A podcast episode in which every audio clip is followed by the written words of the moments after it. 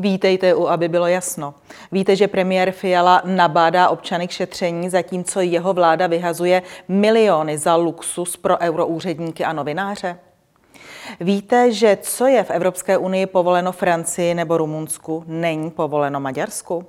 A to i se souhlasem Babišova ano. A víte, že německá ekonomika, na kterou jsme navázáni, míří do hluboké krize? Ukážeme vám to. Jak nám to premiér Fiala v neděli ve všech televizích řekl, máme šetřit své peníze i peníze ve státním rozpočtu. A tak společně bojovat proti inflaci. Zajímalo nás, jak šetří peníze ve státním rozpočtu Fialova vláda. Nešetří, ale rozhazuje. Tak například pořádá pro euroúředníky gala večeře a plavby lodí po Vltavě za miliony. Podává se losos, rozbívka chniátra, síry, různé druhy piva a vína. A alkohol se na akcích konzumuje bez jakéhokoliv omezení. Hádejte, kdo platí. Samozřejmě daňoví poplatníci. A pozor, aby si euroúředníci neumazali v české krajině své luxusní, patrně nadobčanské polobotky, vyrazili do lomu na Sokolovsko. Víte v čem? V návlecích. Pojďme na to. V rámci předsednictví naší země Evropské unii probíhá řada jednání. Ponechme stranou některé komické výsledky a výstupy z nich. Ukážeme vám, kolik daňové poplatníky stojí jen občerstvení na zasedání ministrů financí a guvernérů centrálních bank Evropské unie. Budete se divit. Zasedání proběhlo v první polovině září a bylo dvoudenní. Evropská unie má v tuto chvíli 27 členů. To znamená, že se v Praze sešlo 27 ministrů financí, 27 guvernérů a zástupci Evropské centrální banky. Na to, aby se mohlo těchto 55 lidí za předsedání našeho ministra financí Stanjuris ODS poradit, muselo se objednat občerstvení a s ním spojený servis a teď se držte pro téměř 1200 lidí. Neformálního zasedání ministrů financí se totiž zúčastnilo 320 vedoucích delegací a delegátů a 819 ostatního personálu a novinářů. Nevěříte? Ukážeme vám to. Všichni účastníci se stravovali den a půl v Kongresovém centru Praha. K dispozici byla neomezená konzumace teplých a studených nápojů, přestávky na kávu, servírované i, i bufetové obědy. A cena za jídlo na den a půl v Kongresovém centru Praha pro zmíněných téměř 1200 lidí. 2 miliony 878 tisíc korun, včetně DPH. To znamená v průměru 2,5 tisíce korun na jednoho vedoucího delegace, delegáta, personál a novináře. Cože nám to říkala Fialová vláda pořád dokola? Že máme šetřit? Jestli pak víte, čím se ministři financí a guvernéři v Praze zabývali, diskutovali o dopadech ruské agrese a samozřejmě o udržitelnosti veřejných financí. A víte, co patří mezi hlavní priority českého předsednictví? Podle tiskové zprávy ministra Staňury se musí konsolidovat veřejné finance a musíme se navrátit k rozpočtové disciplíně, tedy šetřit. Než vám ukážeme, kolik stálo další občerstvení při neformálním jednání ministrů financí a guvernérů centrálních bank v Praze, připomeneme opět slova premiéra Petra Fialy. Ten před necelým rokem říkal, že vláda má šetřit na sobě a má šetřit na státě. A loni po volbách ujišťoval, že každý ministr musí ušetřit 6% Poslechněte si. Já, kdybych eh, měl tu možnost, tak bych dal každému ministrovi za úkol, aby ve svém rezortu našel úspory provozní ve výši 6%. To fakt není moc. A kdybychom tyhle úspory měli, tak jsme schopni ten rozpočet skoro o 100 miliard eh, snížit. Ten deficit Provozní úspory tedy budou 6, 6%. Dal bych ten úkol, uvidíme, jak ho kdo splní, ale předpokládám, že tohle nemusí být tak složité, protože když někomu řeknu, ve vaší domácnosti ušetřete 6% na výdajích, nebo řeknu nějaké firmě, tak to dokáže. Já si myslím, že to musí dokázat i stát. My jsme jako, jste, jak, promiňte, jakýsi tady, návod jste... už dali, my jsme nějaký návod už dali loni, ale musí se to udělat, aby to bylo odpovědné a tak, tak z pozice vlastně eh, těch správců těch jednotlivých rezortů. Pokud jde o ministerstvo financí, zdá se, že pro ministra Staňuru z ODS žádné šetření neplatí. Kromě občerstvení za téměř 3 miliony v kongresovém centru pro den a půl trvající jednání se ministerstvo ještě rozšouplo na lodích a na pražském Žofíně. Prostě výlet na Vltavě a gala večeře nesměly na neformálním jednání chybět. Takže po jednání v kongresovém paláci následovalo pro 320 vyvolených vedoucích a členů delegací z Evropské unie plavba po Vltavě. Ta stála téměř půl milionu korun a trvala 90 minut. Alkohol na ní tekl samozřejmě proudem. Eurounijní ministři a úředníci mohli neomezeně konzumovat dva druhy piva a bílé, růžové a červené italské víno. A kdo měl pod ní stráveném na milionovém bife v kongresovém paláci hlad, mohl si zakousnout kanapku s uzeným norským lososem, s pravou maďarskou klobáskou nebo s rostbífem s pravou dižonskou majonézou. Na lodi nechyběla ani kachní prsa marinovaná v portském víně, kamamber s brusinkovým želé nebo ementál s fíkovým čatným. Ovšem čeští úředníci ministra Staňury zřejmě usoudili, že na lodi vyhládne a tak objednali, samozřejmě za peníze daňových poplatníků, ještě gala večeři. Neboli sytí a možná spití vedoucí a členové delegací ministerstev financí a národních bank z Evropské unie vystoupili z lodi a šup na gala večeři. Na tu ministr financí z naší spořivé vlády pronajal palác Žofín za celých půl milionu korun. A pozor, Tady se počítalo s 328 hosty gala večeře a se 117 večeřemi pro doprovodný personál. A teď to začíná být ještě zajímavější. Víte, jak se liší cena jídla a nápojů pro členy delegací a doprovodný personál? Podotýkám, že obojí je placené ze státního. Ministry a úředníky česká vláda pohostila tříchodovým menu, pochutinami a nápoji s neomezenou konzumací v ceně 1990 korun na osobu. A doprovodný personál, včetně policie České republiky, dostal bagetu, vodu a kávu. Víte za kolik? Za celých 130 korun. Neboli Hostíme-li úředníka, počítáme na jeho jídlo 15krát větší částku než na policistu, který zajišťuje jeho bezpečnost. Pokud odečteme pronájem lodí jako takových a pronájem paláce Žofín, projedli a propili ministři, ministerští úředníci, eurounijní úředníci a novináři za den a půl 4 miliony korun. Platíme my.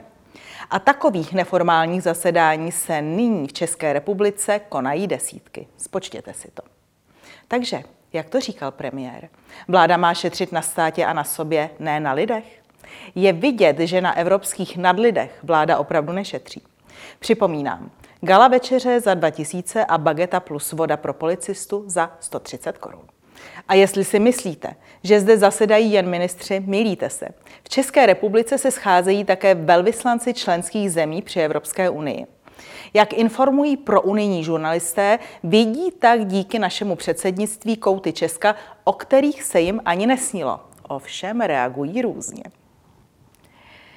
Reprezentace naší země jde ale ještě dál. Nestará se jen o pravidelný přísun kalorií a neomezenou konzumaci alkoholických nápojů. Stará se také o to, aby si diplomaté nezničili boty, naše velvyslankyně při Evropské unii Edita Hrdá k nám pozvala eurounijní diplomaty s pokynem, aby si sebou vzali pár starých bot, který budou moci vyhodit. Bodky si měli znečistit při návštěvě uhelného lomu na Sokolovsku. A jak to dopadlo? Podívejte se. Po lomu se producírovali diplomaté v návlecích. Místní patrně museli žasnout. Tak co? Věříte tomu, že máme zodpovědnou vládu, která šetří a dělá správné věci, jak nás ujišťuje premiér Fiala? Nebo že máme vládu, která by měla tento týden ve volbách pocítit, co si myslí lidé, kteří činnost Fialovy vlády platí? Kdo chce psa být, hůl si najde. Toto přísloví platí i v postupu Evropského parlamentu vůči Maďarsku. Socialisté a liberální demokraté všech barev evidentně nemohou strávit, že maďarští voliči dlouhodobě důvěřují Viktoru Orbánovi. A ani to, že Maďarsko odmítá, mimochodem zcela demokraticky, podřídit se diktátu Bruselu, pokud jde o rusko-ukrajinský konflikt. Pomyslné nebo vymyšlené hříchy, které vadí europoslancům na Maďarsku, jiným státům, jako třeba Francii, Řecku nebo Kypru, hladce projdou. Ale to není všechno. Ukážeme vám nejen dvojí metr Bruselu, ale také to, jak pokrytecky se vůči Maďarsku zachovalo Babišovo hnutí ANO. Pojďme na to. Minulý týden přijal Evropský parlament usnesení, podle kterého Maďarsko již nelze považovat za plnohodnotnou demokracii. Situace se prý zhoršila natolik, že se Maďarsko stalo volební autokracií. Evropský parlament rovněž pohrozil Budapešti, že Maďarsko může přijít o 7,5 miliardy eur z fondů Evropské unie. Pro usnesení hlasovalo 433 europoslanců, proti bylo 123 a 28 se hlasování zdrželo. Usnesení, že Maďarsko není demokracií, podpořili europoslanci KDU ČSL, TOP 09, STAN a Pirátů. A pozor, prohlasovali také europoslanci Hnutí Ano. Že by se Viktor Orbán hodil Andreji Babišovi jen jako maskot před volbami, když ho přijel podpořit na Ústecko? Proti se naopak postavili poslanci SPD. Poslanci ODS se buď zdrželi, nebo usnesení odmítli.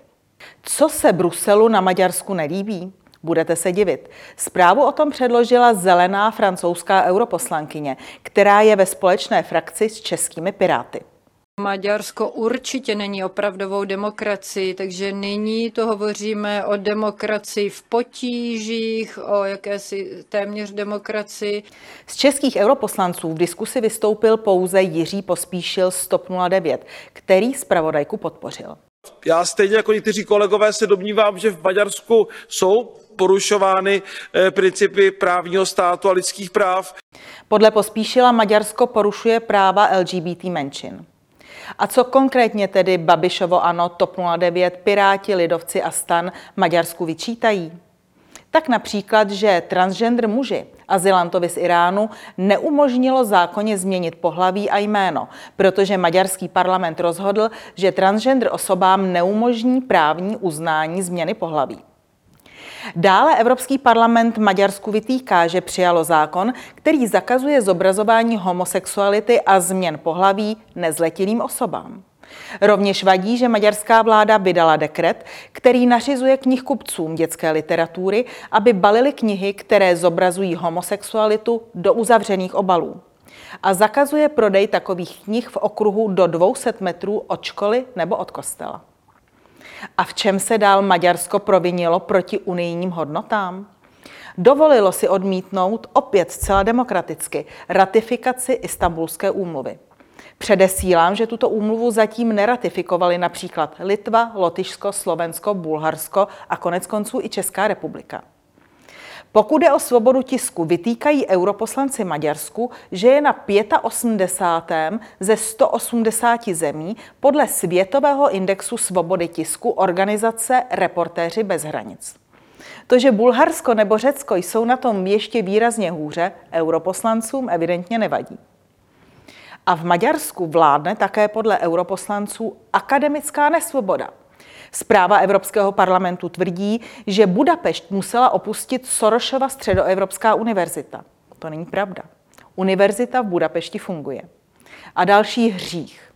Maďarská vláda rozhodla, že genderová studia nezískají akreditaci jako magisterské studijní programy.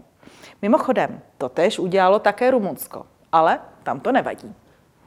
Pokud by si Maďaři náhodou dovolili rozhodnout o privatizaci státních univerzit, ohrožují tak nezávislost akademických pracovníků a svobodu slova. Další, co strážci unijních hodnot vyčítají Maďarsku, je, že používá vysoce vyspělý špionážní software Pegasus. Nad tím, že tento izraelský software měli používat také Francie, Německo nebo Španělsko, se ovšem europoslanci nepozastavují. Dalším prohřeškem v očích europoslanců je, že v maďarských volbách tvoří ženy méně než 20% kandidátů a že podíl žen zvolených do maďarského parlamentu představuje pouhých 14% To, že 14% žen je také v parlamentu kyperském, opět europoslance nezajímá. A už vůbec nikdo nehovoří o tom, že v čele Maďarska stojí od letošního roku jako prezidentka žena. Maďarské problémy mají podle europoslanců negativní dopad na dobré jméno Unie i na její důvěryhodnost. Přeloženo. Ten, kdo volí Orbána, hanobí Evropskou unii. Nutno říci, že se ozvalo i několik hlasů, které hodnocení Maďarska odsoudili. Například jeden z francouzských poslanců prohlásil zprávu za součást křížové výpravy proti zemi, která je naopak věrná kořenům vzniku Evropské unie. Poslechněte si ho. Demokracie, to znamená přece respektovat rozhodnutí voličů. Maďarsko je demokracií. Vy zapomínáte na maďarský lid. A co řekl jeden z maďarských europoslanců? Podle něj se Evropský parlament spolu s maďarskými levičáky nemůže smířit s tím, že Maďaři řekli ve volbách už po čtvrté ne, jak maďarské levici, tak školení z Bruselu. Proto Maďarsko pomlouvají a vyhrožují sankcemi. Ale Maďarsko bude vždy stát za svými národními zájmy. Tak co myslíte? Ohrožuje dobré jméno Evropské unie Maďarsko, které hájí v souladu s rozhodnutím občanů ve svobodných volbách své národní zájmy? Nebo ohrožují dobré jméno Evropské unie vlády typu té Fialovy, které při volbách slibují ochranu svobod a pak tleskají umlčování a cenzuře? A má Evropská unie ještě vůbec dobré jméno? Víte, že německá ekonomika, na které jsme přímo závislí, má zásadní energetické potíže a je v krizi? Víte, že kvůli zelené politice vyrábí Německo o třetinu méně automobilů a Číně je prosmích? To neříkáme my, ale nejvýznamnější německý ekonom Hans Werner Zinn. A navíc vám ukážeme, kolik firm v Evropské unii v těchto dnech končí, propouští a zavírá. Pojďme na to. Patříme na západ, ne na východ, říkala už před volbami koalice spolu ústy předsedkyně TOP 09 Pekarové Adamové. Vyšegrádská čtyřka se přeceňuje, užitečnější debaty jsme vedli s Němci, tvrdil ministr Fialovy vlády pro EU Mikuláš Bek ze Stan. S Německem máme nejužší hospodářskou spolupráci, uvedl při návštěvě německého ministra průmyslu a obchodu ministr Síkela opět ze Stan. A význam Německa zdůrazňuje také premiér Fiala z ODS. Poslechněte si. Německo je náš klíčový strategický partner. Naší velkou výhodou je, že v tom nejsme sami. Máme po svém boku i spojence z Evropské unie a je jasné, že zásadní pro nás v tomto směru bude především spolupráce s Německem. Proudí k nám odtud téměř všechen náš plyn, Máme s Německem zdaleka nejdelší hranice a také nejužší hospodářskou spolupráci. Nejen proto jsme tu s Robertem, Hábe, nejen proto jsme s Robert, Robertem Hábekem v častém kontaktu, který je ku prospěchu obou našich zemí. Německá ekonomická lokomotiva však podle německých odborníků výjíždí plnou parou do zdi. Všímají si toho německá média, ekonomové i politici. Kritické hlasy se ozývají i v německém Bundestagu. My jsme se podívali, co hospodářství říká nejvýznamnější německý ekonom Hans Werner Zinn. Německo je podle slavného profesora už čtvrtým rokem v průmyslové recesi. Během koronavirové krize se německá ekonomika propadla o téměř 5% a dnes stojí na Prahu nové dlouhé recese. Profesor Zin říká, že nová krize souvisí mimo jiné s omezením dodávek ropy a plynu a s růstem cen energií. Jeho obavy potvrzuje i agentura Reuters. Podle té už Německo v krizi je a bude se s ní potýkat nejméně tři čtvrtě roku. Německé problémy s energetikou jsou přitom podle Zina přímým důsledkem zelené politiky, která v Německu upřednostňovala solární a větrnou energii a plyn před uhlím a jádrem. Nejistá větrná a solární energie závislá na počasí přitom dnes vyrábí jen 5,5% veškeré energetické spotřeby Německa. Cíle bojovníků proti klimatickým změnám jsou podle profesora Zina utopické. Pokud by se měly důsledně dodržet, znamenalo by to likvidaci průmyslu v celém Německu. A slavný profesor se podivuje. Mohu jen žasnout nad tím, jak snadno se Němci nechali zlákat neskutečnými sny. Zavření jaderných elektráren označuje za šílený nápad a Německo je podle něj jediný řidič na světové dálnici, který jede v protisměru, protože žádná jiná země se takto jaderné energetiky nezbavuje. Připomeňme si, že už před deseti lety profesor Zin doporučoval České republice dostavbu Temelína. Energetická krize však nálady mezi Němci výrazně mění. Před 30 lety podporovala výstavbu nových jaderných elektráren jen 3% Němců. Dnes chce stavět nové jaderné elektrárny 41% Němců. Pouze 15% Němců souhlasí s vypnutím jaderných elektráren. 82% Němců chce, aby se v nich elektřina vyráběla dál. Profesor Zin také upozorňuje, že zelená politika ničí německou konkurenceschopnost ve prospěch těch zemí, které se k zelené ideologii nepřipojily.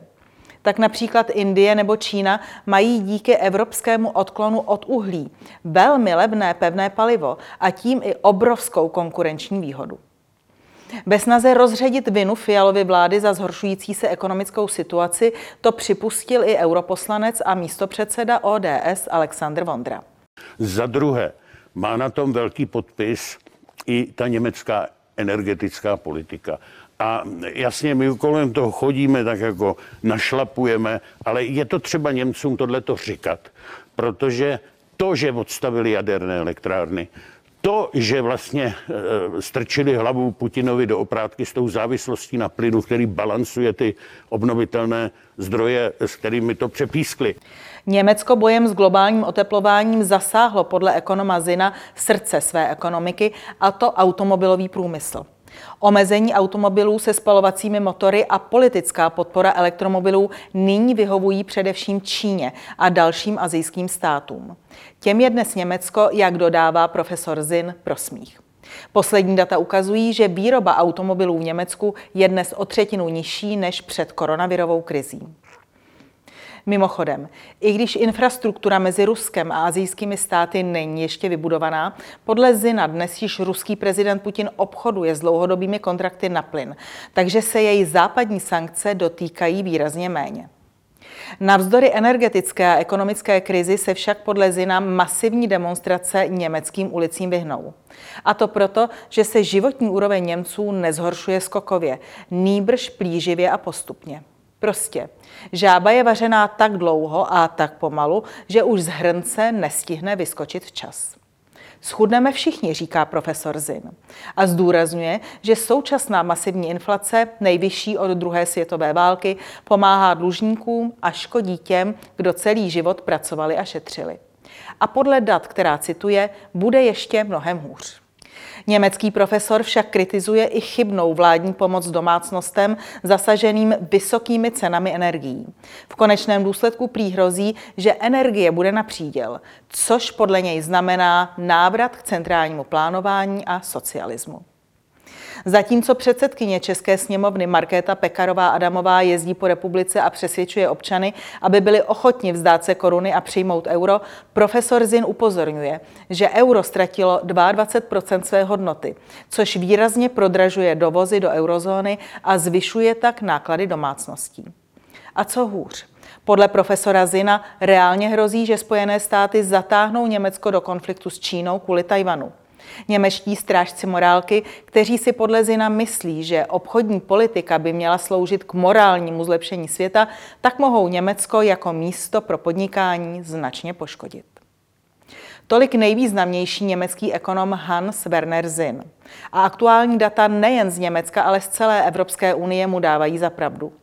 Minulý týden proběhla českými médii zpráva, že výrobce zvažuje uzavření masokombinátu v Hodicích, kde se vyrábí mimo jiné tradiční salám Vysočina. Sklárna Duchcov už výrobu zastavila na přelomu srpna a září. V sousedním Polsku hodlá kvůli současné ekonomické situaci pozastavit výrobu jeden z největších výrobců piva Carlsberg nebo chemička Grupa Azotix.